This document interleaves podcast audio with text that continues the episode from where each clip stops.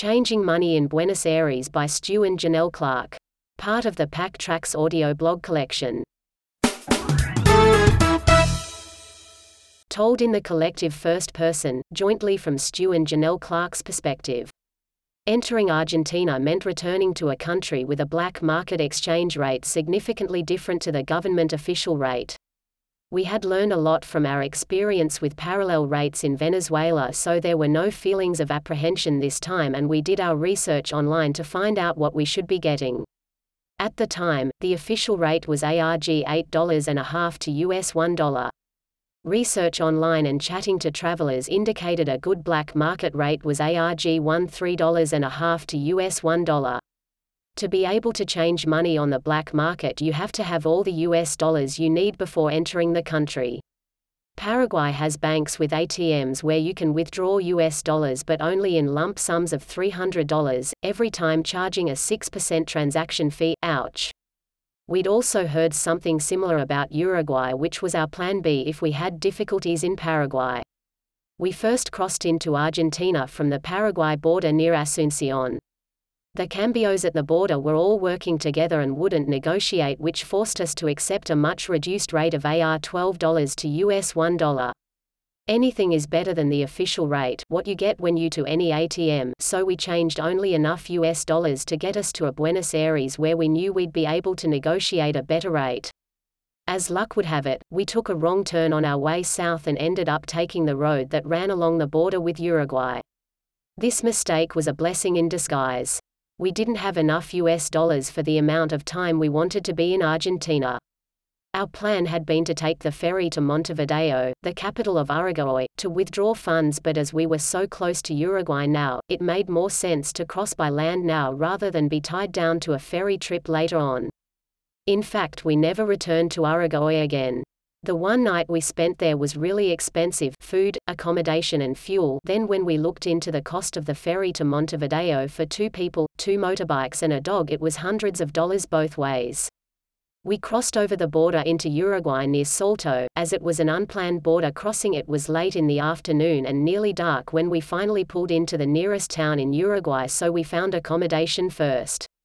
The banks were all closed so the three of us went for a walk through the town to get some dinner. It was a really pretty town with after breakfast the next morning we went back to looking for banks.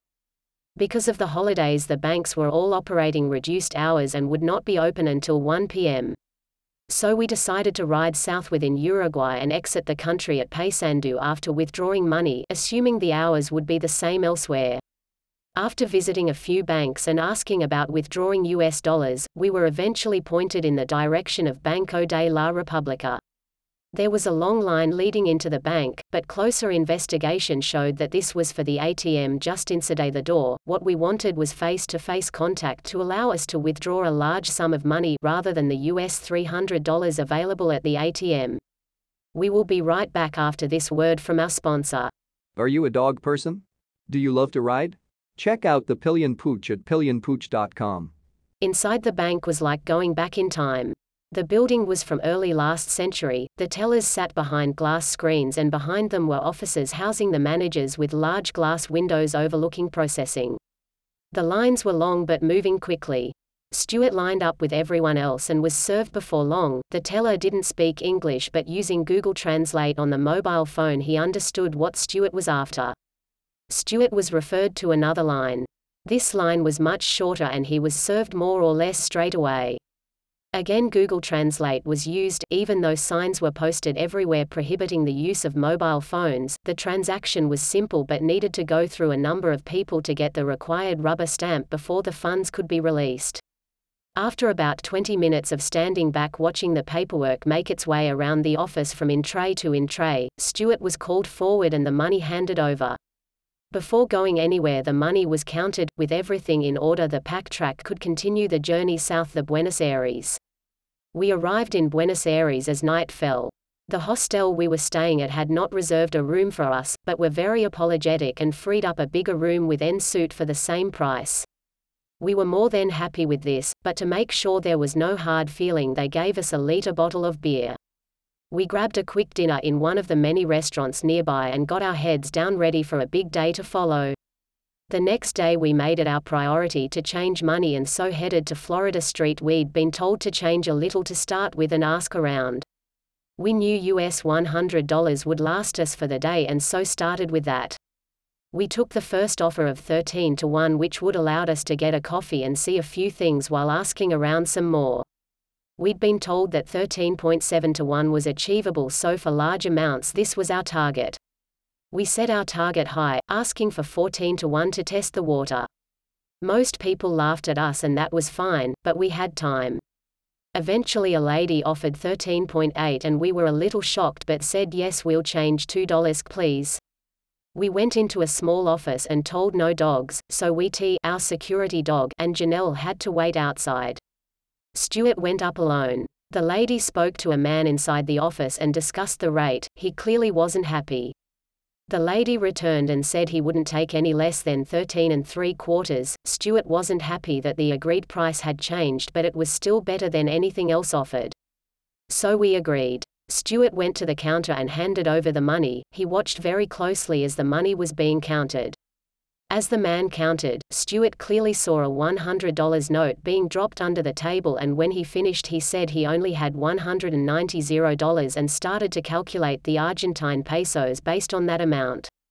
Stuart quickly accused the man of throwing the money on the floor but couldn't get into the cubicle to prove anything. There were other people in the room now waiting for their turn to change money and Stuart was starting to make a scene. The man counted again and apologizing saying it was all there, but clearly this was not true as he did not retrieve the money he had dropped and just wanted to calm the situation before he lost potential business. Stuart was told to wait as there was not enough pesos present in the office and so he took a seat. After a long wait the man came out and said he could not change the money and handed back a pile of money. Stuart counted it to make sure it was all present. The notes were not the same that he had initially handed over, but the amount was correct. He counted twice just to make sure and then left. On the way out, the lady took him to another changer, but only offered 13.65. Being annoyed at being brought in on false pretense, he refused. Once back on the street and together again, we continued to ask. The initial lady caught up with us very quickly and said there was another way. She said to follow her and she could get 13.7, just two blocks away. After walking about seven blocks, we finally came to a bank. We were told that only Argentine citizens could change money here, and if we gave her friend the $2,000, they would change the money and come straight out.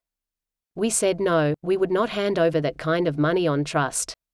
They offered their phones and bags as insurance, but we still were not happy and rather than trust this lady who had been so dishonest on a number of occasions that morning we just walked away.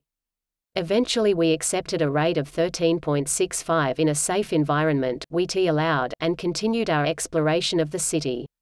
On the day we left Buenos Aires we decided to change some more money, unfortunately it was a Saturday, and we had been told that the rate always dropped over the weekend since no one could predict what would happen with the US dollar come Monday morning.